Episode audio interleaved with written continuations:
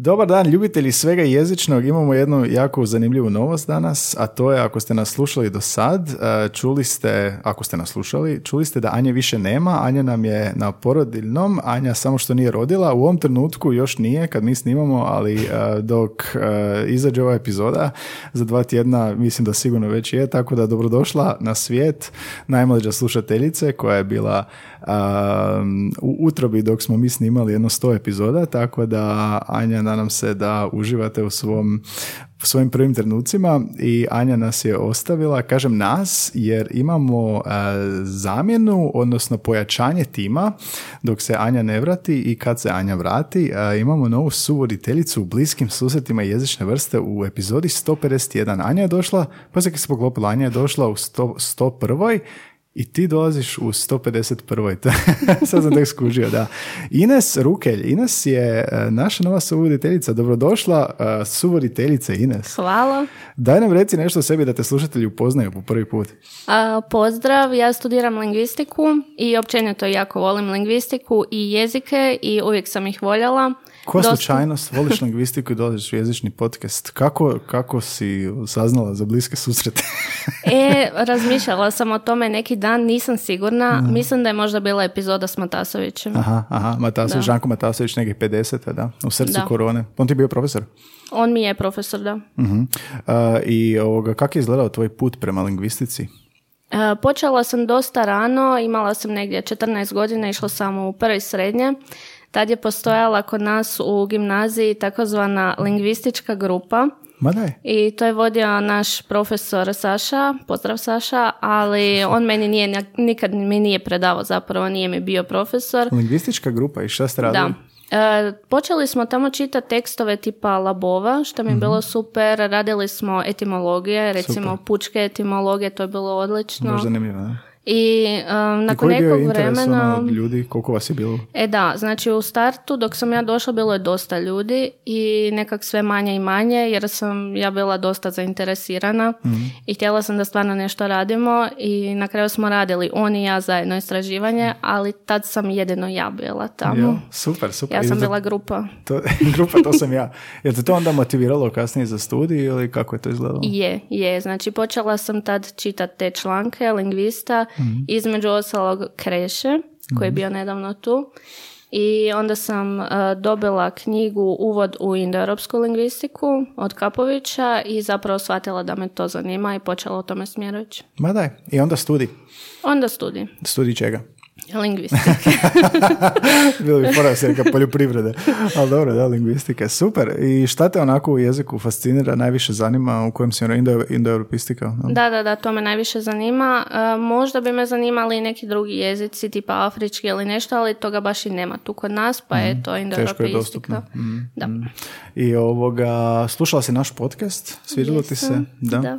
I odlučio sam te pozvati, a često smo komunicirali, često smo govorili o nekim epizodama, javljala si se, jel da? I zanimljivo je bilo uvijek taj tvoj lingvistički aspekt i svježina tvog znanja s faksa i ovoga, uvijek si imala nekakve zanimljive prijedloge, pa sam odlučio da ovoga bi bila idealna za dodatak timu. Tako da, dobrodošla i evo ga, veselim se našim daljnjim epizodama. Već imaš nešto u planu, jel da, što si rekla pripremiti, šta smo mhm. nešto pričali? Pričali smo o Irskom, mhm. ali imam ja puno toga u planu. puno toga u planu. Dovedi nam gosta. Imaš popis gostiju? Imam. Znaš ljude? Znaš ljude koji znaju ljude? Znam ljude koji znaju mm, ljude, imam ih na listi. Jel? Na mhm. listi za odstrel? Koliko ih ima na listi? 15 za sad. super, super. To ćemo popuniti 15 tjedana, već sad. uh Ako svi kažu da. Moraju. uvijek je, o, sviđa mi se, sviđa mi se, moraju. Jesu to tvoji profesori ili, ili kolege iz faksa? pa to su većinom profesori, ne samo s mog faksa, nego i recimo neki koji su mi predavali um, u Beogradu na indoeuropeističkoj zimskoj školi. Super, baš je danas došao poziv za, ovu, za ovogodišnju Aha. proljetnu, ne zimsku školu, tako da mhm. sam samo prijavila i um, dio su kolege, a dio su ovako ljudi koje znam. Super, odlično, veselim se i najviše se veselim ako će odgovoriti na mail, ne završi mail u spamu. Tako inače izgledaju naši pozivi, po, pozovemo nekog mailom, a moj mail kad napišem zvuči kao spam, jer Google napiše looks suspicious naš ono, filter ili ode one promocije. Tako je danas bilo s današnjim gostom, pa smo preko Kapovića, kojeg si spomenula, jel da, koji je nama bio gost u 59. čini mi se epizodi. On nam je i preporučio današnjeg gosta. uh Današnji gost je lingvist, znači nema, nema uh, jezičniji od ovoga, a to je Nikola Vuletić, on je profesor na sveučilištu Zadru. Um, čime se on bavi, um, Ines? Pa on se bavio dosta etimologijama i to najviše faunom, recimo bavio se onomastikom, jadranskom, mm dosta je nadopunjavao etimološki riječnik, odnosno etimologije Vojmira Vinje. mm bavio se... Pa On je romanist, jel da? Da, da, da. I baskijski drži. I baskijski, baskijski drži, snimali smo epizodu o baskijski jezik siroče smo nazvali mhm. epizodu, to je bilo negdje tamo rano. 50 i neke epizode i on je romanist na kako se zove taj odjel um, Iberijski studij da, Iberijski, da, da.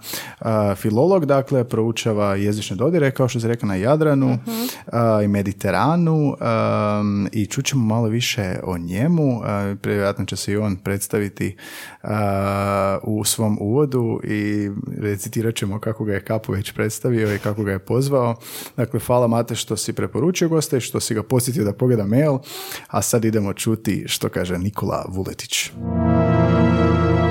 Bliski susreti jezične vrste Evo, dobrodošli profesore Nikola Vuletić u podcast. Kako vas je Kapović, naš gost, Mate Kapović, a i njegov brat također, Marko je bio isto ovdje gost, predstavio vas je kao naš najbolji mladi romanist, govori sve moguće romanske jezike, piše članke na katalonskom i zna sve o ribama i nazivima za ribe. Jel precizno objasnio ko je Nikola Vuletić? Moj je mentor, akademik Kovačec, E, jednom napisao da e, status poliglota nije jamstvo e, poliglotske, nije jamstvo lingvističke izvrsnosti. Aha, Pa ćemo to zanemariti. Istina je da pišem članke na katalonskom, a o ribama znam dosta. Odakle je fascinacija prvo za romanski jezik, a onda ćemo do riba. Odakle, kako je krenulo sa, sa, sa romanistikom u vas? Hm. Na prvo je došla nekakva fascinacija jezicima. Uh-huh. meni je od djetinstva bilo prilično lako učiti jezike. Ovaj, ne znam, možda je to do karaktera. Ja nisam tip koji ovaj, uzme gramatiku i uči, nego pobere na ulici i onda sa e, tih par riječi se već bacam u komunikaciju i E, griješim naravno, sugovornici ne ispravljaju i e, ja te ispravke nastojim uvažiti. I tako relativno brzo dođem do, e, možemo reći, nekakve zadovoljavajuće komunikacijske kompetencije. U početku je zapravo bilo više romanskih jezika kod mene nego romanskih, čisto iz nekih profesionalnih razloga turizam, je li? A onda sam ovaj, lutao kroz izbor studija i u tome lutanju pokušao upitati studij francuskog u Zadru, vođen nekakvom ovaj, ne baš, eh, ne baš jasnom vizijom. To je jezik koji ne znam pa ide. I tamo sam na prvoj godini naišao na profesora Vladimira Skračića koji je predavao uvodu u studij francuskog jezika, fonetiku i fonologiju, lingvistički seminar i on me pridobio za lingvistiku. Mm I kada me pridobio za lingvistiku i kada sam ja odlučio da ću postati lingvist, onda su samo se romanski jezici počeli sljevati. jedan za drugim. repertoar.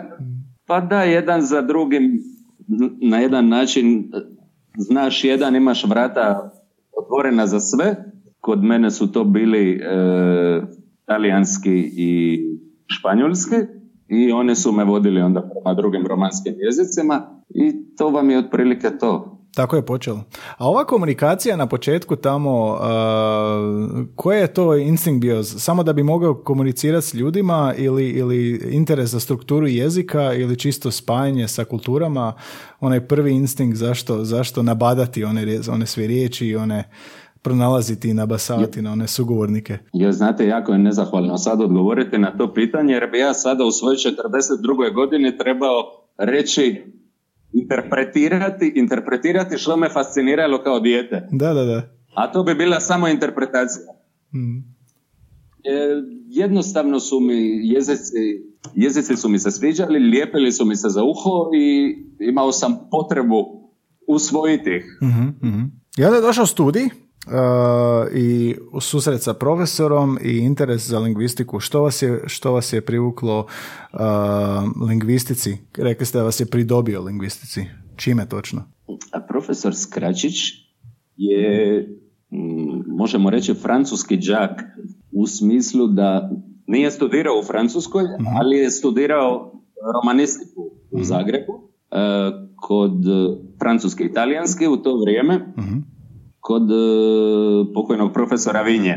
E, tako da je bio izvanredno upućen u dostrukturalnu i strukturalnu lingvistiku. Mm. E, naravno, sa romanističkim fokusom, koji, kako je ovaj, e, moj prijatelj Mate Kapović odmah primijetio, e, zanemaruje historijsku lingvistiku. Mm-hmm historijsko-komparativnu lingvistiku. E, I profesor Skračić imao je načina da nas, iako studiramo jedan strani jezik, lingvističkim temama privuče e, pomoću onoga što već znamo. E, jako se oslanjao na naše porijeklo, na naše individualne jezične repertoare i e, osobito tu mu možda i zbog njegove e, vlastite ovaj, e, životne priče bili bliski studenti sa otoka e, i sa obale čiji su govori naravno bili krcati romanizama. mm Profesor Skračić je onda koristio u studiju francuskog jezika da bi govorio također o dalmatskom, o mletačkom, i ko se tada zalijepio na to? Na kolegiju pregled romanistike s vulgarnim latinitetom na trećoj godini je onda došao na svoje. Hmm. Tu nam je profesor Skračić davao punu slobodu na, uz, uz uvjet da savladamo propisanu literaturu. Mogli smo se usmjeravati, e, davao nam je seminarske radove iz e, specifičnog e, jadranskog leksika toponimije, mm. gdje smo onda mi koji smo bili zainteresirani za hrvatsko-romanske jezične dodire, imali priliku na primjeru vlastitih govora ili na terenu koji jako dobro poznajemo, naći nešto novo. E, I profesor Skračić bi nas onda naravno usmjeravao na one koje on smatrao pozvanim stručnjacima. mm Tako je na, u konačnici mene doveo do pokojnog Gorana Filipija, do pokojnog akademika Vinje, e, profesora Kovačeca i tako da.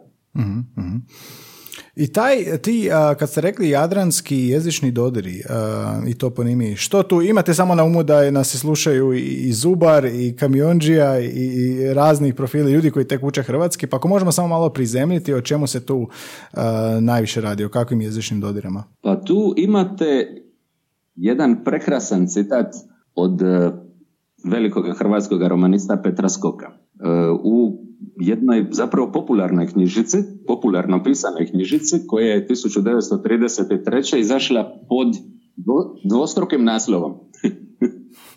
Jedan je naslov bio na koricama, a drugi unutra. Jedan naslov je glasio naša pomorska i ribarska terminologija na Jadranu, Aha. a drugi e, znatno eksplicitniji što se tiče njegove namjere, e, glasio je od koga jadranski jugosloveni naučiše pomorstvo i ribarstvo. I Petar Skok, neću sada citirati točno, A mogao bih, e, tu mi je knjiga, mogu je dohvatiti, ali... može, može. Početna misao znači otprilike, glasi otprilike ovako. Pređi naši, koji se od sedmog stoljeća pojavljuju na obalskome potezu od Pulja do Valone, znači od Pule, mm i svoje su močvarne prapostojbine donijeli, i sad dalje ja uh, parafraziram, mm samo nekoliko riječi koje su im bile korisne na moru. mm Opće slavensku riječ more, lađa, vrša i malo toga još. E, riječ je zapravo o tome da kada se pučanstvo koje govori slavenskim jezikom pojavljuje na ovome području, ono nema dalje kamo. Mm. Došlo je do mora. Mm. I e, s tim morem sada treba živjeti. E, naravno, najekonomičniji način da ovladate potrebnim znanjima je da pitate one koji znaju. To su romanski starosjedelci. Možete zamisliti kako to otprilike izgleda. E, znači taj, zamislimo ga naš slaven iz e, sedmoga stoljeća, dolazi tu na obalu i pokazuje volju da uči. Mm, vidi nešto što pliva na moru i usred toga zabija nekakav stup i pita on toga tipa koji govori ranim dalmato-romanskim jezikom. Ne pita ga, nego upre prstom i vjerojatno kaže mm. ovaj na to odgovara nešto poput arbore. mm E sad je ovaj u taj tadašnji svoj opće slavenski jezični sustav to arbore primio kako je primio. To se onda glasovno razvijalo kako se razvijalo i mi smo dobili arbol. Aha. Takvih riječi koje se tiču mora i života na moru i života u novoj mediteranskoj sredini ima relativno mnogo. Mm. Možda ne u apsolutnim brojkama, s obzirom da je riječ o par stotina leksičkih jedinica, ali je svakako riječ o visoko frekventnom leksiku za ljude koji žive od mora. Praktički sve važne riblje vrste, nazivi za sve važne riblje vrste nama dolaze iz tih ranih romanskih autohtonih govora E, Dalmacije koje tako nazivamo e, dalmatski, ne baš sretno, ali Dalmatski. S tim, terminom ima dalmatski. S tim terminom ima s tim terminom ima nekih problema, ali komotan je pa ga koristimo znajući koji su problemi. Riječi koje pripadaju tom, tom, tom sloju su riječi koje su vjerojatno poznate ljudima u Zagrebu samenija. poput, Lubin, koje, kojeg je danas protjerao Brancin, pa recimo Vrata, uh, Tipal, Sipa, spomenuli smo Jarbol, Uh, za sad, e sve prepoznajem, za sad sve prepoznajem. da, e sad već dolazim u opasnu zonu u kojoj se moramo, u kojoj bi se mogao početi razbacivati terminima koji možda slušateljima kontinentalcima ne znače ništa. Ines je pitala, Ines je pitala baš ovoga prijatelje prije ove epizode da im navedu, šta si pitala, deset, deset ne, riba? Ne, pitala sam kad bi ja vas sad pitala jel mi možete navesti imena svih riba koje znate, koliko bi to riječi bilo. I svi su rekli tipa 10 do 15, pa je malo brojka porasla dok su se sjetili životinskog carstva do 35-40. Jedan je rekao neću ga imenovati da bi mogao 100, ali uh, obično tako je bilo, oko 15 do 40. A kod vas Nikola? Pa da, šta ja znam, gledajte ovako. Uh, ja znam za bitno više riba nego što ih mogu imenovati. mm razlog tome je vrlo jednostavan.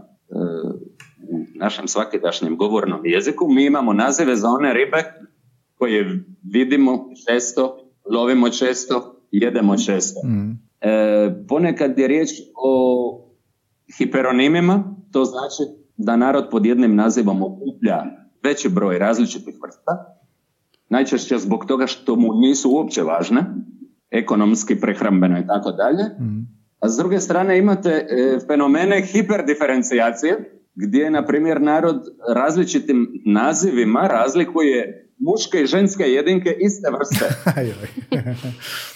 A, na što zoolog nikad ne bi pristao.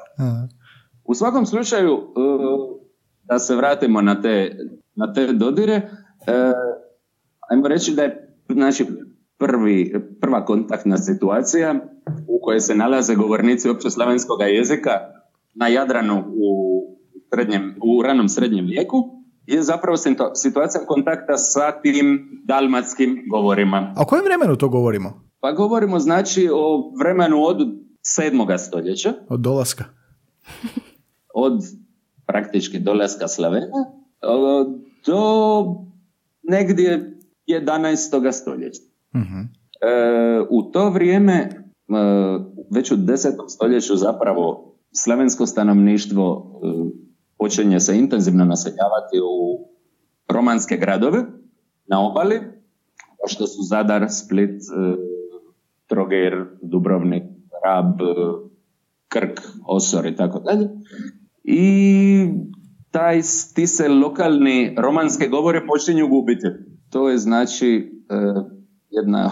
Ali to je nekakav kao pidgin, kao, kao kontakta dva jezika ili... Ne. ne. Znači, romansko stanovništvo govori svojim jezikom. uh Doseljeni slaveni govore svojim jezikom. I dolazi isključivo i samo do leksičkog transfera iz jezika romanskih starosjedilaca u jezik aha, e, slavenskih doseljenika koji prati obrazac, možemo to tako e, reći, mediteranske akulturacije.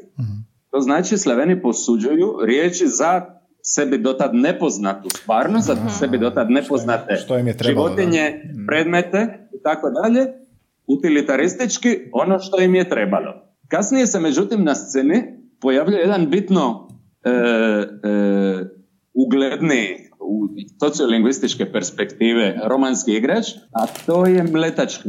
uh Odnosno venecijanski govor. Znači, mlečani se počinju zalijetati u Dalmaciju tamo krajem 10. stoljeća i sad imat će različitog uspjeha u različitim dijelovima Dalmacije. Nekim dijelovima Dalmacije vladat će dugo i mirno. Recimo u Dubrovniku neprekinuto da. u rasponu 150 godina. U Zadru će njihova vlast biti izrazito nesigurna, utresana pobunama i tako dalje i tako dalje. U drugim sredinama je opet drugčija situacija, e, a kao što vam je vjerojatno poznato od početka 15. stoljeća, Mlečani učvršćuju svoj posjed u Dalmaciji i na Kvarneru, u, u Istri, bože moj, i, ovaj, I tada će mletačka vlast potrajati skoro četiri stoljeća. Mm. E, I Venecija je, vjero, vjerovatno vam je poznato, jedna od zapravo ekonomski najutjecajnijih, politički najutjecajnijih mm. i kulturno najprivlačnijih mediteranskih metropola toga vremena. Mm. Iz mletačkoga se onda govora, često mi kažemo da je to dijalekt, da je to jedan talijanski dijalekt. Okay svakom slučaju iz mletačkog govora posuđuje se tada, neki bi rekli skoca i konopca. kako, kako, kako se, kako posuđuju se, a to se kaže, to se kaže ovdje u unutrašnjosti Dalmacije, sko, skoca i konopca, znači bez kriterija. A, ne znam, etiologija toga izraza je interesantna, ali dobro. ovaj, e, znači, posuđuju se riječi ne samo za nove predmete, ne samo za ono što Venecija u ekonomskom smislu, u materijalnom smislu ima ponuditi Dalmaciji, nego i riječi koje nam koje pragmatički gledano nisu potrebne, kao što je na primjer barba A, to je... za strica ili za ujaka. mm To je to, jel? Da, na primjer. Tako da taj mletački leksički prodor je u vremenskim terminima dugotrajniji. mm nego što je bio onaj kontakt sa Dalmatskom i e, intenzivniji. Mm. Ako vi sad recimo dođete u moju kuću i tražete da vas ja prošetam po unutrašnjosti, ovaj, e, imenujem predmete, dijelove kuće i tako dalje, tu će biti jako malo hrvatskih riječi. Mhm. Oprostite, bit će jako malo riječi slavenskog porijekla. Naravno da su te, naravno da su te romanske posuđenice hrvatske riječi danas. Znači, prolazite kroz vrata koja stoje na jertama, to su dovratnice. Popeli ste se do vrata škalinama. I tu dođete na jedan, na jedan sular, to bi bio kao podest, jeli? Onda prođete kroz vrata. Pokušavam smisliti šta će biti. ulazite u koridor, to je hodnik. E, tu vas vodim u kužinu. Ne, kužina. To znamo. Najvažnije. U kužini vam ja sada, ak- ako vam kuham kavu, kuham vam je u koguli. Jazz. Neki bi drugi dalmatinci rekli koguma i tako dalje. To je džezva, naravno. Cukar A, ok. uzimam sa malom zli- zličicom koja se zove ku- kućarin, onda to sve zamiješam, onda vam dadem čikaru, E, čikarica. to je šalica, to je riječ koja ima prekrasnu povijest, to je izvorno astečka riječ, koja je preko španjolskoga došla do talijanskoga i mletačkoga i onda k nama. Onda vas jednem za stol koji je to je, Sto je sto. To, to. ali je pokriven tavajom, A, tavaj. stolnjak. E, vi naravno sjedite na katridi ili na banku. I onda ja, kad smo završili to, pitam vas jeste li za rakicu, E, rakica univerzalno. univerzalno. ali vam je nalijem u bićerin. Bićerin, da. A, poslije toga ćemo poisti, jel tako?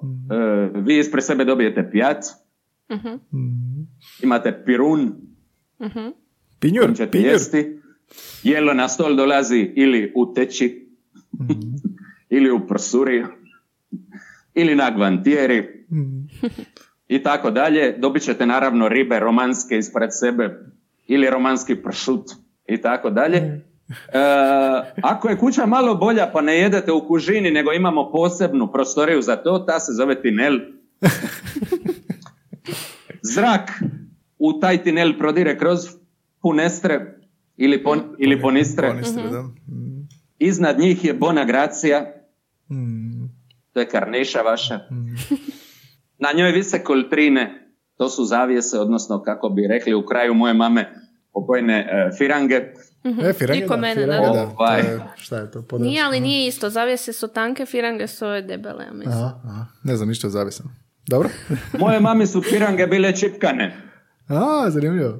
Sad ne znam. Da. A one debele, a one debele preko njih su bile iberštore.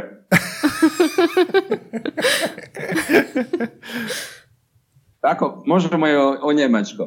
U svakom slučaju, nastavljamo dalje, ovaj, pokazujem vam kuću, idemo u kamaru, to je soba. Da, da, kamer. Tamo su kočete, postelje, na njima su kušini, jastučići, jeli, jaš, jastuci, A lancuni? pokrivene su lancunima, A, da, da. tako je, palencama E, znamo nešto. I tako dalje. Interesantno je da je za velik dio ovih koncepata o kojima sada govorimo, jesu postojale slavenske riječi. Znači nema nikakvog razloga da se pored okno ili prozor, kako bi se to izgovorilo na čakavskom, ovaj, posudi punestra, ponestra ili barkun Mm. ali se posuđuje. Jer je riječ o situaciji intenzivnog jezičnog dodira i e, ovaj, intenzivne dvojezičnosti u nekim društvenim slojevima. Mm. Pogotovo onim, ajmo reći, gornjim, a onda naravno obični narod imitira gospodu. Aha, da, pa Da, to je bilo da. prestižno, jel? Eto, tako da, ovaj, ili šta ja znam, e, imate, imate stolac, ali posuđujete katride. Mm. Imate postelja, ali posuđujete kočeta. Imate blazinja, ali posuđujete kušin, kao što se u drugim krajevima posuđuje turcizam jastuk. Da, da, da, da, da. Znači, taj fenomen nije ograničen na, na Jadran. Mm. Do, do masovnog posuđivanja, recimo iz Turskog, je dolazilo u unutrašnjosti u onim krajevima koji su naravno bili ili pod turskom vlašću ili u intenzivnim dodirima sa turskom kulturom.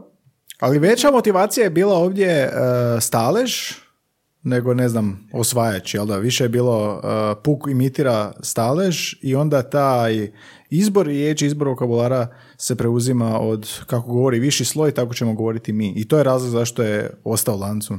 Da, ako je riječ o onim semantičkim poljima na koje više stalež uopće ima utjecaja.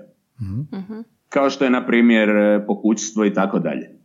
Ali ako govorimo o, ribarstvu, o mrežama, o brodogradnji, onda je tu više stalež potpuno odsutan. I tu se, tu se onda posuđuje tehnički leksik.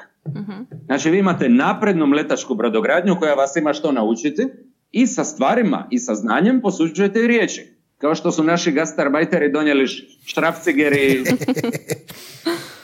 A da, viš druge korisne stvari i znači, druge korisne paralela. riječi iz Njemačke. Paralela, da. da. da. Špahla i sve. Uh-huh. Ti si nešto pitati? Od 2011. do 2018. ste zajedno sa kolegom uh, Vladimirom Skračićem radili upravo na tome uh, i 2018. godine je izašla monografija Leksik morske faune u Sjevernoj Dalmaciji, prvi dio. E, pa me zanima kako je izgledalo točno to istraživanje, ko su bili ispitanici, koliko ih je bilo, koliko dugo je to trajalo, koliko terenski rad. Terenskog rada da, da, da. tu vam je riječ o 72 punkta. Mi smo praktički, znači, e, zavirili u svako otočno naselje u Sjevernoj Dalmaciji, osim nekih e, naselja na Pagu koja se tradicionalno više bave ovčarstvom. mm a e, na obali smo proveli nekakav izbor koji je ipak reprezentativan dosta. E, istraživanje, kao što ste sami rekli, trajalo od 2011. do 2018. Pa 7 godina. mm Da, ali sa pauzama. Naime, kao što vjerojatno znate, e, kada radite na fakultetu, onda ovaj, se morate baviti znanstvenim radom, ali za taj znanstveni rad nemate predviđeno dostatno vrijeme.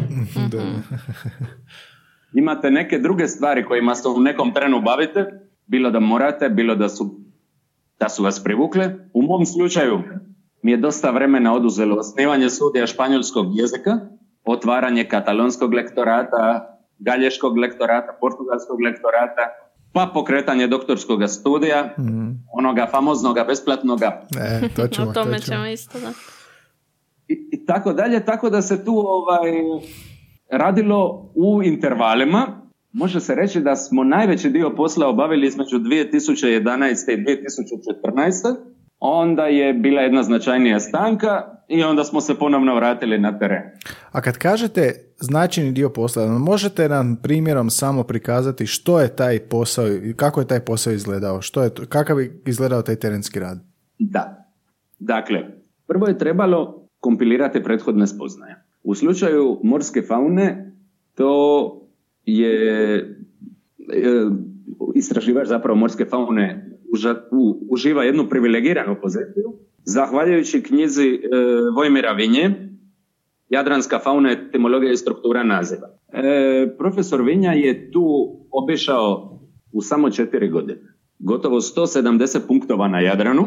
Imao je međutim infrastrukturu o kojoj mi ne možemo sanjati danas i ovaj, prikupljao je znači nazive metodom koja nije bila baš ortodoksna.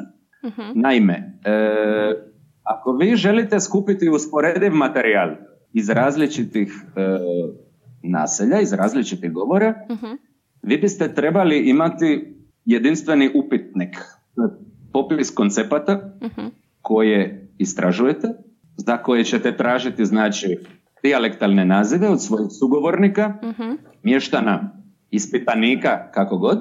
Međutim, profesor jasno E, stoji u njegovim, u, u podnaslovu knjige, privukla je struktura naziva. uh I on tamo jasno kaže da je odustao od početne ideje da napravi lingvistički atlas morske faune i koncentrirao se znači na temeljne obrese strukture. To znači da nije u svakome mjestu postavio sva pitanja. uh Vjerojatno zato što mu je bilo jasno da se, na primjer, riba luc u 99% punktova zove luc. S druge strane, inzistirao je na prikupljanju naziva manjih uh ekonomski nevrijednih vrsta, jer je tu učka leksička kreativnost dolazila do raznolike. Uh, ovaj, do, do punoga izražaja, je Bez obzira na to što nije, znači, dosljedno koristio metodu lingvističke geografije, on je prikupio ogromnu građu. I e, ta je građa dostupna na kraju drugoga svjetska jadranske faune, u obliku popisa naziva po vrstama. Kad smo profesor Skrašić i ja iz e, svoje ove perspektive morskih ljudi krenuli ovaj i profesor Vinja je bio morski čovjek, ali drugčiji iz višega staleža.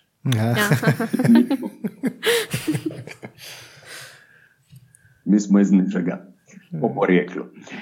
I ovaj, mi smo uočili tu, naravno, praznine koje bi bilo zgodno popuniti. I onda smo zapravo, služeći se poznajama profesora Vinje, našim vlastitim spoznajama, našim, našom ribarskom i dijalektalnom kompetencijom, sastavili upitnik od nekih 120 vrsta e, za koje smo smatrali da u maksimalističkoj varijanti mogu biti dijelom e, znači dijalektalnog leksičkog repertoara. mm Taj smo upitnik popratili slikama, znači svaka vrsta za koju smo pitali bila je predstavljena crtežom ili fotografijom ili u slučaju školjaka nosili smo školjke sa sobom. Ma da. Jednostavno pokazivali to našim sugovornicima kojima je naravno bilo beskrajno drago da će se njihov mali govor i njihovo malo misto pojaviti u Libru. Pa da, pa da. Mhm, I oni su naravno oduševljeno surađivali s nama. Ne znam da li vas zanima sama tehnika intervjua. Da. Ali kako su oni su morali, vodili ste usmeni intervju ili su imali i zapisano, imali su i, i morali su označavati na tim upitnicima na formularima ili je još bilo i razgovora što nije bilo uključeno u to? Dakle, oni sami ne označavaju ništa jer oni nisu dijalektolozi. Mhm. Mi zapisujemo njihove riječi i e, morate obavezno zapisivati. Ne znate koliko puta sam utopio mobitel. Znači, zaboravite na argument da ste nešto snimili. A s druge strane, imate ljudi koji se ne daju snimati. Da, da, da. Neće moj glos u tu vraži u makinu. odlično, odlično. Na primjer, ja ću ti pomoći, ali me snimati nećeš. I takve stvari. Tako da, obavezno zapisujete, e, obavezno zapisujete akcente, uh već na terenu, jer je vaš prvi auditivni dojam na dijalektologiju jednako važan koliko i kasnija mogućnost analize u pratu, na primjer, ili u nekom drugom programu. E, e sad, dijalektolozi vam jako često preporučuju da, a sociolingvisti još i više, da dakle svojim govorom ne smijete utjecati na ispitanika, e, i da se što više služite indirektnim metodama. Mi se indirektnom metodom jesmo služili u smislu da smo pokazivali slike uh i ostali priručni materijal. Međutim, pristup koji smo profesor Skrečić i ja osmislili bez velikog teorijskog promišljanja, ispitujući jedan drugoga, bio je u tome da kada jedan čovjek odmora, pita drugoga čovjeka odmora, kako ti to zoveš, onda se između njih kada mu dakle date do znanja da ste vi dio njegovoga svijeta kulturno i po tradiciji i po svome znanju, on vas više ne doživljava kao istraživača, nego kao ravnopravnog partnera u razgovoru o zajedničkoj temi. Kasnije, kada smo završili ovaj posao i uputili se stazama ovoga lingvističkog atlasa, e, jezičnog atlasa zapravo pomorske kulture Dalmacije i Kvarnera, što se pokazalo? Mi kao dva južnočakavca dolazimo u Ekavski crest, sjevernočakavski crest. Reklo bi se da su naši govori strašno udaljeni. Međutim, u trenu kad ja progovorim kako govorim doma, Creski me ribar sa simpatijom identificira kao dalmatinca i preuzima vlast nad anketom. Na način. Nemoj ti mene, sad neću streske govoriti naravno, nemoj ti mene ništa pitati, Sad ću ja tebi reći. Onoca ti zove podlanica, ja zoveno vrata. Ispostavlja se da znači običan ribar iz puka, u slučaju starijih generacija, često sa četiri do šest razreda osnovne škole, ima savršenu percepciju varijacijskog prostora. Mhm. Već po mome naglasku smještam između Zadra i Šibenika, što je nevjerojatno precizno. Onda me pita iz kojega sam mista. E sad, neka su mista poznatija, neka nisu. Recimo, misto profesora Skračića je Murte. Mm. Planetarno poznat je Jeruzalem tradicionalne plovidbe latinskog jedra i tako dalje. Mm. I sad pazite, ovaj tip u Cresu zna do u detalje murtersku nomenklaturu latinskog jedra. I govori profesor Uskračić, vasa funda je nasa stroca i tako dalje. Znači ta naša neortodoksna metoda u kojoj se mi zapravo upuštamo u razgovor sa našim kazivačima, sa našim ispitanicima i to kao dijalektofone, znači ne skrivajući svoj dijalektalni identitet, pokazala se nevjerojatno uspješnom kako za pridobivanje ispitanika, pridobivanje njegova povjerenja, tako i za prepuštanje inicijative ispitaniku. Eto, to je, može se reći, jedna metodološki značajna pouka iz toga posla kojim smo se bavili. To naravno ne znači da je riječ o receptu koji se može e, primjenjivati naslijepu u bilo kojoj situaciji. Mhm. Idealno je kada ste u temi o kojoj razgovarate s ispitanikom doma. Mhm. Kada ste na svom terenu. Kada je vaše znanje tu solidno. Mhm. I tada apsolutno sve prolazi. Naravno, mene zanima u životu leksik. I ovo o čemu govorim je prilično funkcionalno u slučaju istraživanja leksike. Naravno, kada istražujete naglasne paradigme, onda je situacija bitno drugčija. Mm. Onda se trebate držati svih onih kaveata, znači svih onih preporuka o maksimalno opreznom postupanju s ispitanicima i trebate naravno pokušati utjecati jezično na njih u što manjoj mjeri. Zgodna situacija je što su danas, za razliku od uh, prije recimo 70 godina, naši ispitanici čak i vrlo visoke životne dobi u načelu obrazovane osobe. Imaju barem osnovnu školu. E, to praktički znači da vi možete, ukoliko imate osobu koja znači, percipira gramatičke abstrakcije, a nema razloga zašto to ne bi netko ko nema veze s lingvistikom, možete lijepo zamoliti e, 75-godišnju nonicu iz Veloglašinja da vas prošeta kroz padeže. Pitate je kako zovete ovo, pokazujem glavu sada trenutno. mm Gospođa kaže glova. Onda vi kažete i kako bi bi genitiv. Ona ispali koji stopa glovje. Ili pita, a sad, a sad je to genitiv onda vi malo objasnite, onda ona skuži nakon nekog vremena što vi tražite i ako vas često znači kvalitetni ispitanici sami šetaju kroz paradigme. Ali o tome mogu kompetentnije govoriti oni koji stalno istražuju paradigme. Mm. Ovo je nevjerojatno. Ovo je, Znači, mi smo, mi smo, ne znam, imali neku ideju u kojem ćemo smjeru ići. Ovo je, slušao bi vas cijeli dan s ovim pričama. Čak, čak bi dođe da sad pitam baš takve neke još priče sa istraživanja, baš ovo, ovi zorni primjeri su nevjerojatni, nevjerojatno puno nam, da, da, nevjerojatno puno nam prikazuju zapravo iz prve ruke kako to izgleda. Evo vam, evo vam, evo jednoga primjera indirektnoga, indirektne licitacije. Znači, mi smo na otoku Ugljanu.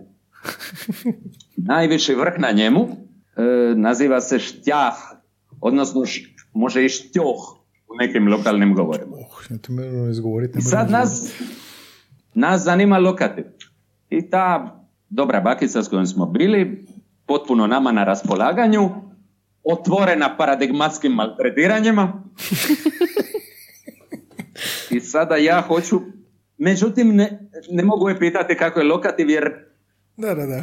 njen sustav razmišljanja nije takav. lokativ. I ja nju pitam, dobro Nana, kako biste rekli kada ste gori? Mm, da. Na vrhu. A ona kaže, sinko moj, ni vrog ne grije gori. nema, nema. Ne da se ona. I nema lokativ. Naravno da ima. Naravno da ima, ali evo, ta, takvih anegdota ima jako. Jeste došli na kraju do lokativa? A jesmo na štjahu, ali... Kako ste došli do njega? Zato što je... Zato što je ona u jednom trenu sama rekla, gori na štjahu. A, mora pustiti da dođe to, da. I koliko tog zapravo ima, zapravo takvih istraživanja i, i koje, koje pamtite osim ovog i koje su vam onako baš bliski srcu da je bilo ili možda najizazovniji baš zbog tih stvari što ne možeš pitati, ne možeš reći lokativ, ne možeš tako lako doseći do odgovora. Pa da, e, dakle, meni su svakako, mi, mi sad imamo jedan projekt koji financira Hrvatska zaklada za znanost, e, naziv je lingvistička geografija Hrvatske u europskom okružju. Super.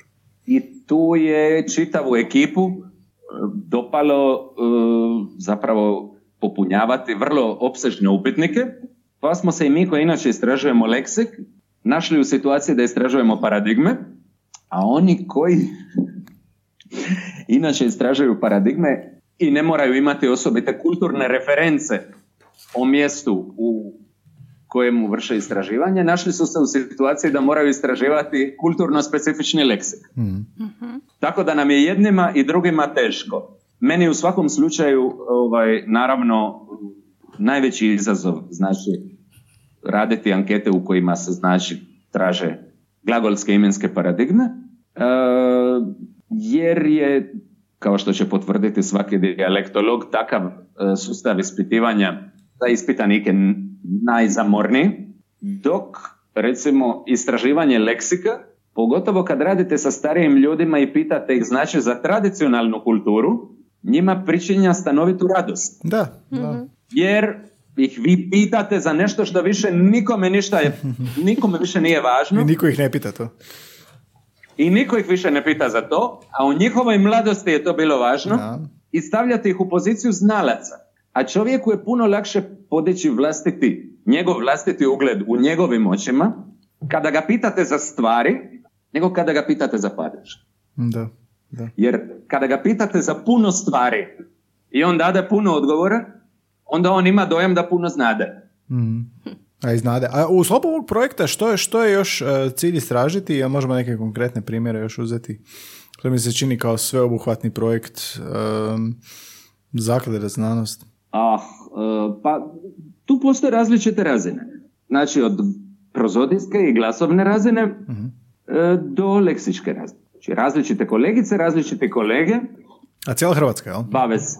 Pa ekipa je iz sa velikog broja hrvatskih sveučilišta, da i tako. Ovaj, jedna, jedna sve u svemu kladna i kompetentna ekipa, ima jako puno mladih e, i imamo različite zadatke, odnosno različite dominantne zadatke, ajmo reći. Mhm. Moj tim, ovaj zadarski, se bavi mahom leksikom, E, neki drugi timovi se bave mahom, fonologijom i prozodijom, ali svakoga dopadne malo od svega. Mm. E, konačni rezultat bi trebao biti a bolje upoznavanje dijalektalne slike Hrvatske Eto da. Na, na različitim razinama. To znači da će se na stranicama projekta, kada građa bude prikupljena i analizirana, objavljivati e, lingvističke karte koje će prikazivati distribuciju najrazličitijih jezičnih fenomena od prozodijskih preko fonoloških, morfoloških do leksičkih karata. To će baš biti virtualna karta onako sa, sa kao karta Hrvatske i moći će se klikati i otvarati ili... E, kako bi rekao skok. to, to će da riješe mlađi naraštaj. A zvuči super, zvuči fantastično zapravo, je ogroman projekt. Uh, udovoljite nam nešto sa Slavonijom, jel znate? Slavonija je Podravina, jel? Podravina. Podravina i Slavonija, pošto smo nas dvoje tamo.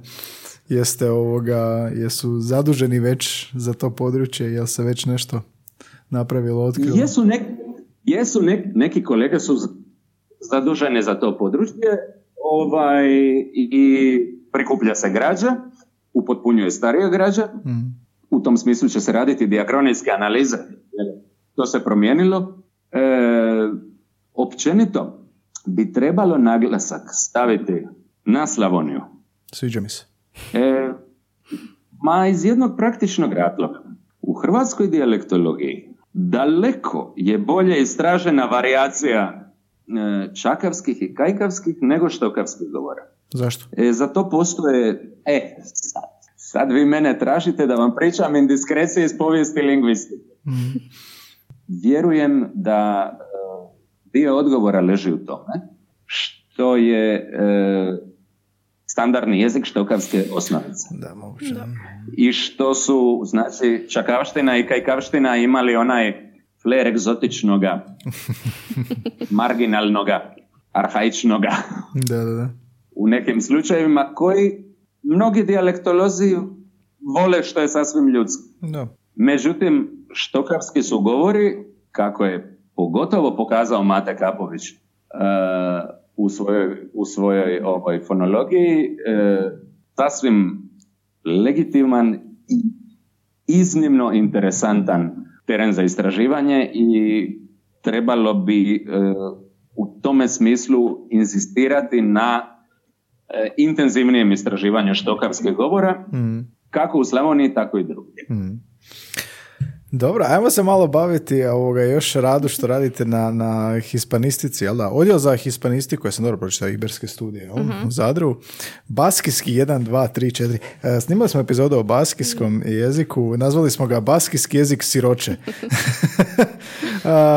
kako je ovoga, kako, kako je susret sa, sa katalonskim? Vi ste branili doktorat, jel da, na, na katalonskom?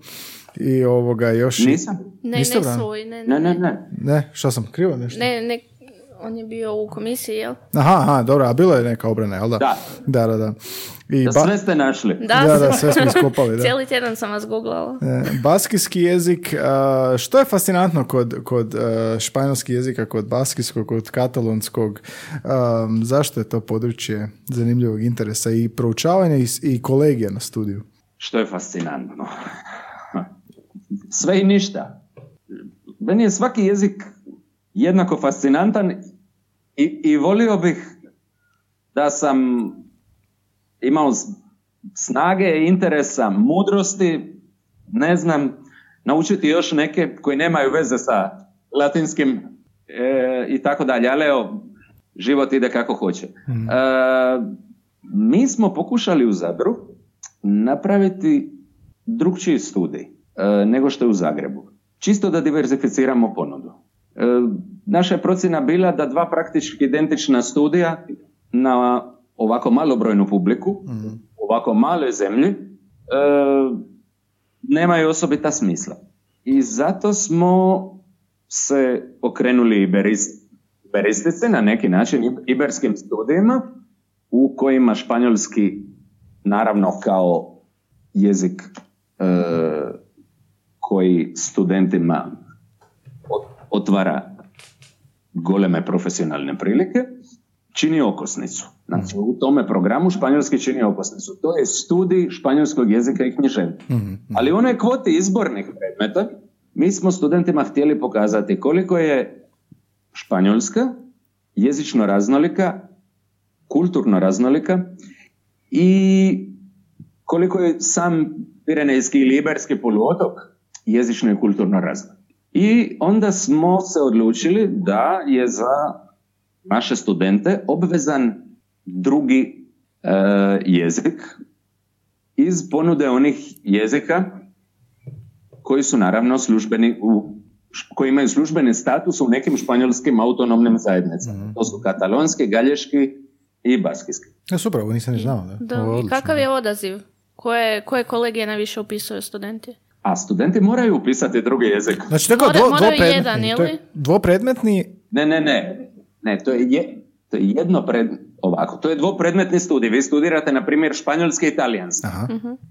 Ali u sklopu, u sklopu uh, programa studija španjolskog, studija hispanistike, imate izborne predmete iz drugoga jezika. Kadiški, katalonski, na, pred, na preddiplomskom studiju, da i tu studente po njihovome uspjehu na državnoj maturi jednostavno prozivamo i pitamo koji jezik od ovih želite upisati. Jedan moraju. dobro, dobro, dobro. A pa nismo mi naivni. Ko na filozofskom, šta ostane? I, I, to što Ines kaže, šta, kako, kako, ispada, kako ispada popunjenost? Sve na kraju podjednako, je. Popunjenost, onda podjednaka ili, ili kako, kako? Šta je interes možda? popunjenost je, podje... ne, popunjenost je podjednaka jer mi zatvaramo kvotu. Da, da, da. Znači, mi se brinemo da svaki jezik bude jednako popunjen u startu. Da, nije to, To znači, kod nas. ovako, naj, najčešće se popune kat, prvi se popune katalonski Barcelona, bože moj. E? e, onda oni ostali se raštrču ovamo i onamo. Nikola, kad biste nekom ko objasnili ko natuca španjolski ili je izložen kroz sapunice ili ga je učio na A1 ili ono, voli, voli prizvuk jezika, a, kako dočarati a, jezik tih autonomnih pokrena? A, galješki, dakle katalonski i, i šta je još bilo? Baskijski, jel da? Kako dočarati nekome da to nije dijalekt, da je to nešto drugačije? Kako onako dočarati kakav je to jezik? Vi sad pretpostavljate da imam zainteresiranoga sugovornika ili nekoga ko me pita onako je hoće brzo i odgovor. I jedno i drugo. Gledajte, ako imam zainteresiranoga sugovornika koji ima vremena, onda si prvo uzmem e, slobodu da objasnim koliko je bespredmetno razlikovanje jezika i dijalekta iz strogo lingvističke perspektive, ne iz sociolingvističke. I onda kad se oko toga usuglasimo, pitam, dobro, onda zašto ti je važno? Je li to jezik ili dijalekt? Ok. A ako imam ovako nalete u kafiću, to je često, znate, mi sjedimo za šankom i recimo ja sa kolegom razgovaram galješki, e sad to njima zvuči tamo. Da, nešto. španjolski. Ajme, kako lipo, kako lipo govorite španjolski. Onda se ovaj ustoboči i kaže, nije španjolski, nego galjego. Onda ovaj pita ča ti je to. Onda mi objašnjavamo i tako dalje. Ljudi najčešće imaju ulet. Reci mi je li razlika veća između hrvatskog i češkog? Ili hrvatskog i slovenskog? Ljudi već imaju neku svoju agendu. Neke parametre Paralelu, da. kojima se kreću kroz jezičnu raznolikost. Ja se ne volim koristiti tom ovaj strategijom. Ne volim kad mi neko servira usporedbe jer su one naravno potpuno ovaj, lišene svake egzaktnosti i onda ja predložim ovako. Evo, reci mi jednu rečenicu, onda ta osoba kaže jednu rečenicu, ja tu rečenicu na papir napišem na španjolskom i na drugom jeziku koji ga zanima, izgovorim jedno i drugo i onda ta osoba u pravilu kaže jebate pa to je drugi jezik. Pa dobro, cilj je ostvaren. Ostvaren je cilj objašnjenja.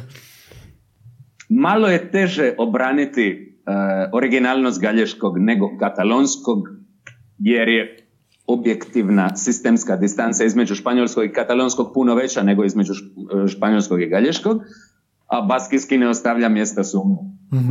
Baskijski kao drugačiji, ali a, najviše razlika su leksičke ili morfološke ili kakve među samim tim tri? Čisto da prizemljimo malo. Pa ovako, e, između, e, između galješkog i katalonskog su razlike najuočljivije zapravo. Razlike auditivno, jeli su ovaj, glasovne. Međutim, na planu morfosintakse može se reći, na primjer, galj- galješki nema složenih prošlih vremena, E, znači ima sintetski pluskvamperfekt, ima sintetski e, perfekt, e, aspektualne razlike postiže na druge načine. A, distanca između katalonskog i španjolskog je, kažem, puno ovaj, otvorenija percepciji, već zbog toga što je na e, glasovnoj razini riječ o velikim razlikama. E, katalonski je jedan od romanskih jezika koji su proveli radikalnu apokopu, znači otpadanje e, e, vokala na kraju riječi, tako da je to vrlo snažan, ovaj, vrlo snažan e, auditivni dojam. Na gramatičkoj razini katalonski nije slični španjolskom nego što je bilo koji drugi romanski jezik. Na morfosintaktičkoj razini. Recimo, katalonski ima jedan perifrastički ovaj, perfekt sa glagolom anar, sa glagolom ići, koji španjolci posve razumljivo zamjenjuju za svoj futur. Jeli, kad ti katalonac kaže ba, bać kantar, to znači pjeva. Pjevao sam. Na španjolskom voj a kantar sa tim a, sa tim prijedlogom a, je naravno futur. I tu dolazi do čestih, ovaj, do, do čestih nesporazuma, pogotovo kod osoba koje uče od početka jedan i drugi jezik paralelno. Mm. Ne znam, ne znam sad u, u koje detalje mogu Ne, ne, ulaziti. ne, ne, ovo je super, ovo je Super, super sa primjerima, da. Odlično. A, kako je sa, sa kolegijom baskijski 1, 2, 3, 4, kako je to raspoređeno, jer se ovoga... Um, kako izgledaju ti kolegi? Mislim, zanima me, znaš, baskijski kao kolegi nije isto kao što imaš, ne znam, ono, francuski jedan ili nešto da imaš na filozofskom ili da imaš nešto kao izborni.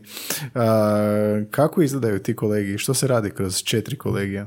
idemo izuzetno polagano, jer e, zapravo studenti nemaju e, korisne paralele za baskijski. Bio je samo jedan, od kad radimo baskijski, bio je jedan student koji je ovaj, govorio mađarski. Njemu nije trebalo objašnjavati što je aglutinativan jezik, To je ovo s prefiksima, jel da?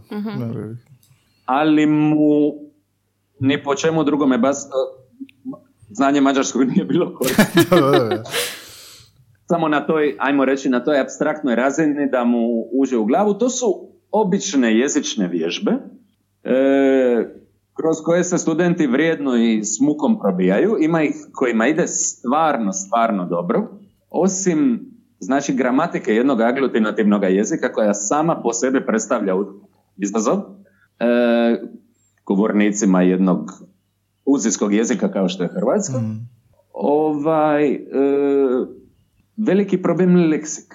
Naime, vi kad, vi kad već studirate talijanski, sad krenete učiti neki romanski jezik, imate masu leksičkih paralela. Da, talijanski, španjolski. Sa baskijskim to, nažalost, ne ide tako, osim u slučaju posuđenica. Da.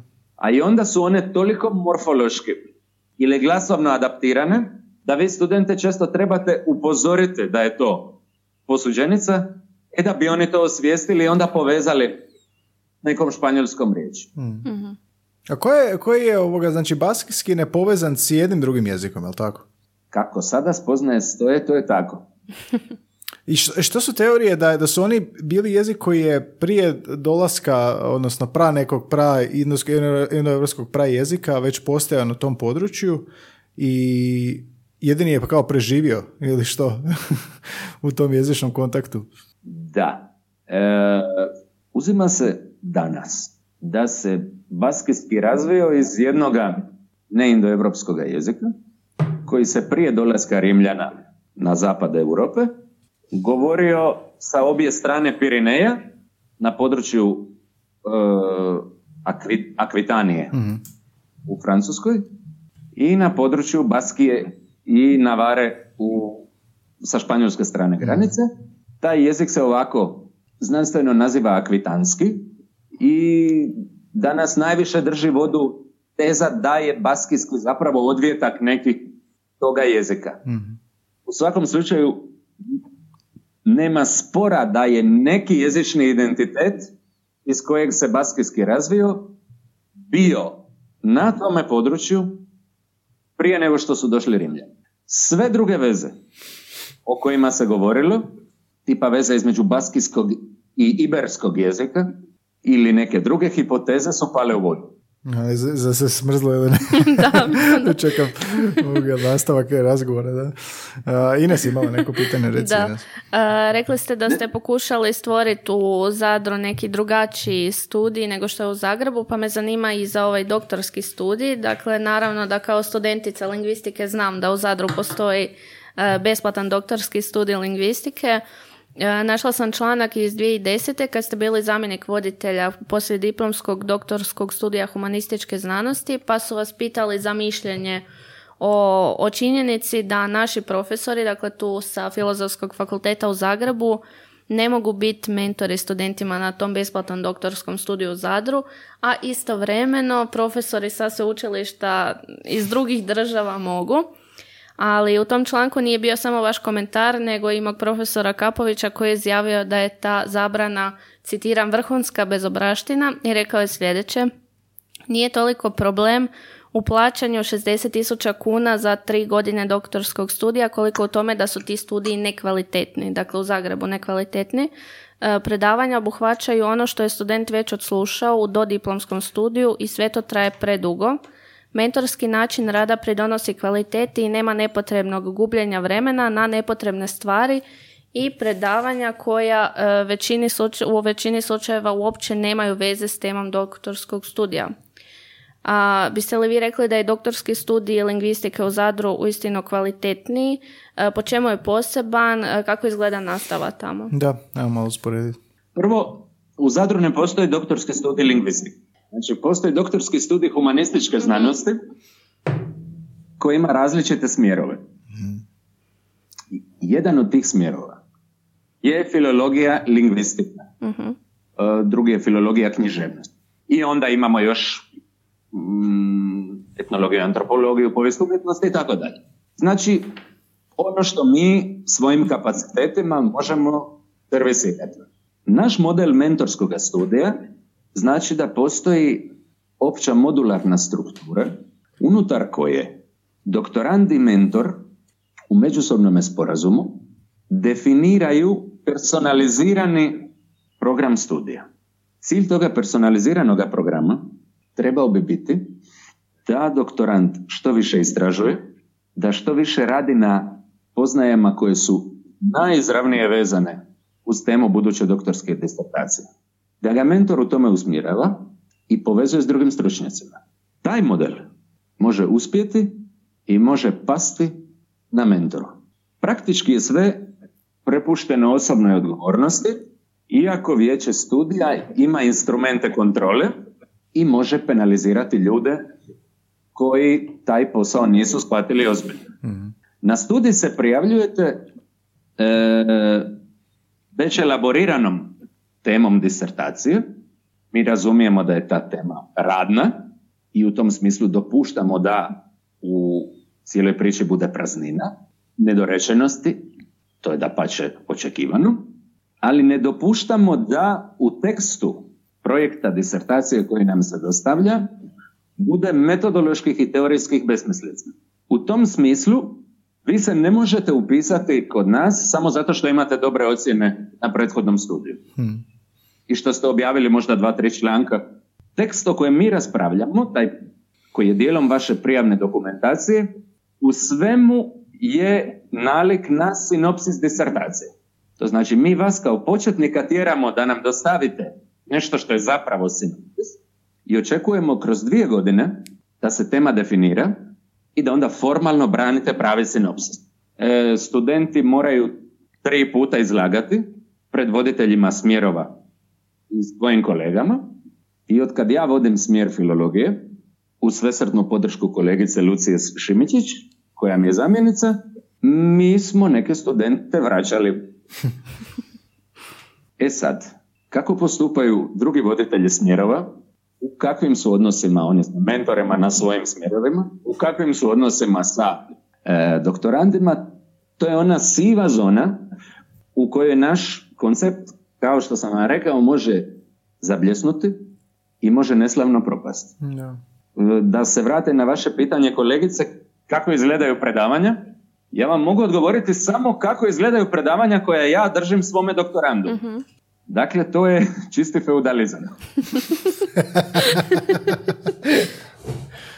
to je zapravo, e, kao što sam rekao, personalizirani program gdje ja prvo identificiram što kolega zna, što mu nedostaje da bi se kompetentno uhvatio u koštac sa temom i onda u tjednom ritmu imamo predavanja, a ako se mentor i student odnosno, prostite, doktorant, drže radnoga plana koji su prijavili i koji mi se odobrava iz semestra u onda student jako puno piše. Praktički piše probne verzije različitih poglavlja disertacije koja, e, na koj, koja mentor naravno ocjenjuje, komentira, korigira i tako dalje i vraća mu ih kao input za definitivan tekst disertacije. Doktorandi su različite. Nekima odgovara ta struktura. Drugi su nemirnija duha. Dadu se teže disciplinirati. što ne znači da nisu, što ne znači nikako da nisu odlični perspektivni e, istraživači. Recimo, kad bih ja trebao usporediti dva svoja doktoranda koji su doktorirali iste godine. Jedan je Marko Kapović, drugi je Orsat Ligorio, sada profesor na Filološkom univerzitetu u Beogradu. što je spominjali prije da. Znači, riječ je o dva potpuno različita tipa. Marko Kapović, onakav kakav jest, ako ga poznajete. Bio je gost u podcastu. Pobožno se držao svega što smo predvidjeli. I naravno i uspjeh nije mogao izostati. Hoću reći, bio je potpuno očekivan. A Orsat Ligorio je zapravo sa mnom kroz vrijeme doktorskog studija napisao veći broj članaka. E, mi smo se proveli smo jako puno vremena skupa jer smo te članke pisali za istim kompjuterom, često. Hm. E, da, sjedeći, sjedeći jedan kraj drugoga. E, jako smo puno raspravljali, članci su bili usko vezani uz njegovu temu disertacije, ali me on neprestano iznenađivao. U konačnici, njegova je disertacija vrhunska. Da sam se slučajno pokušao postaviti prema njemu, kako sam se postavio prema Marku Kapoviću, mislim da ne bih bio postupio dobro. Ali fascinantno je taj individualizirani pristup, da. I, i, i, i, I mislim da bih napravio ogromnu štetu. mm Moram malo reklamirati Orsata, baš mi je danas došao mail od njega. Organizira već e, treću godinu za redom indoeuropeističku školu. Tamo e, ove godine opet online tamo krajem svibnja ako je neko zainteresiran, eto može mhm, se prijaviti. mm Je, ja sam danas dobio. dobio A Nikola, sve za kraj pitamo u, u epizodi. A, ovo je lingvista uvijek nezahvalno pitati, ali većina naših gosta nisu lingvisti. Zapravo čak sad već se puni. Kapović, obojica su bili, Ranko Matasović, Krešo, Krešo Međera, jel da? I sad vi Nikola, pazite ovo pitanje, a već vidim da, već me sram pitati. A, pitamo sve goste da pitamo u jednoj riječi što ti jezik predstavlja, što vam jezik predstavlja, jezik jednako. Što? Kad lingvista pitaš. Najbali smo. Od kad slušam tvoj podcast razmišljam koji bi, mi, koji bi bio moj odgovor na to, ne znam. E? Nikola zna. Ne zna. Teško je. Teško je jako odgovoriti na to u jednoj riječi. Kad lingvista pitaš. Ali mislim možda više onako impulzivno i osjećaj. Ta, ja vam jesam impulzivan. E, ne znam, ne znam što bih to odgovorio. Aha. Ili u više riječi. Možda u rečenici onda. Gledajte.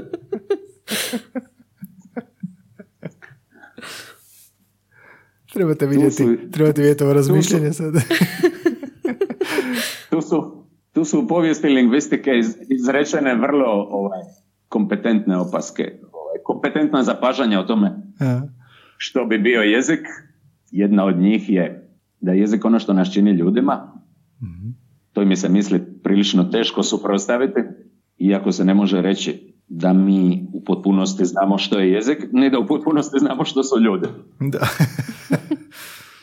Ali na jednoj intuitivnoj razini možemo ovaj, reći da je beskonačno važan za našu vrstu. Uh, ja sam vam u pristupu jeziku onako sapirovski nastrojen, ali ne bih sada htio govoriti o tome iz poznatih razloga. Trebalo bi zapravo tražiti od publike onda da dubinski pročita Sapira i Worfa i zanemari predrasude i gadosti koje su o njima izgovarane ovaj, potpuno neinformirano. Nisam vam odgovorio. Jeste, beskonačnost. Ne, ne, iskopat ćemo iz ovog sve i nešto ćemo napisati. Da? To stavljamo u najavi, inače, da, pa zato. Odlično, Nikola, puno hvala na gostovanju. Imamo osjećaj da smo zagrebali samo površinu, a već smo, čekaj da ti kažem koliko, sat i 38 minuta. Ovo je, ovo je jedna među najdužim epizodama. Nikola, ovo je jedna među najdužim, najdužim epizodama. A ovoga, mislim da bi mogli... zato što sam ja lajav. E, da, ali ne, to je odlično. S onim primjerima na početku hipnotizirao sam se ono, Sa, sa, sa, istraživanjima. A, mislim da ću morati još jednu epizodu snimiti. Mislim mm da ću mhm. morati još jednu sa ovim pričama. Ovo je, je divno. Baš mi je lijepo slušati. Da, da, baš je hipnotizirajuće slušati. Hvala puno na gostovanju. Hvala na svim ovim divnim primjerima istraživanja koje, su, koje ne bi nigdje mogli drugi čuti i ovoga, pogotovo iz Dalmacije snimali smo epizodu o baskijskom, snimali smo dalmatinski sleng, tako da je ovo bilo, i zbog epizode dalmatinski sleng smo sam razumio pola toga, ona je šetnje po kući, ali ovoga, pola toga nisam i ovo je zanimljivo sa ribarskim, to je fantastično. Nismo dovoljno o ribama pričali. Da, da, nismo dovoljno o ribama, da. to za iduću epizodu. Za iduću epizodu o ribama. Nikola, vama bilo zanimljivo. E, puno vam hvala na interesu i oprostite e, za ove tehničke poteškoće. Da, da, da, malo smo se patili sa Zoomom, sa ovim svema, ali ne, ali odlično se čuje, odlično se čuje ovako, da, preko, preko Whatsappa smo, preko mobitela je spojen na zvučnik, Whatsapp i snimamo. Uh, evo, nadam se da ste i vi, Nikola, uživali, da je bilo ovoga zanimljivo na, ko, koji nama slušati vas. Ne znam koliko vas često priliku imate, vjerojatno puno više nego mi slušati ovakve razgovore, ali ovoga, hvala što ste uložili vrijeme i informirali nas i tisuće slušatelja da je deset tisuća slušatelja po svijetu i nas slušaju od, od svuda, od SAD-a do Japana, tako da mislim da ste ono e, dosegli veliki reach, ono, što se kaže, jel? A milestone. Da, da, milestone, da. Nikola, hvala puno i ovoga, nadam se da, ste, da je bilo ugodno da, će se, da ćete se vratiti još koji put da ovoga, popričamo još malo o nekim specifičnicama, jer imamo priča milion vjerojatno još, jel? Hvala vama, ja za idući put ću onda spremiti dvije, tri rečete ove riblje spize. I uživo, i uživo moramo snimati. Pa, pa će biti pet sati Mora i to brodeti jedan lipi pa ćemo tako proći. Odlično. Hvala puno i puno sreće dalje u radu i, i ovoga, čujemo se opet, nadam se. Hvala vama i sve najbolje. Svako dobro. Pozdrav. Ajde, živjeli, bok. Ćao.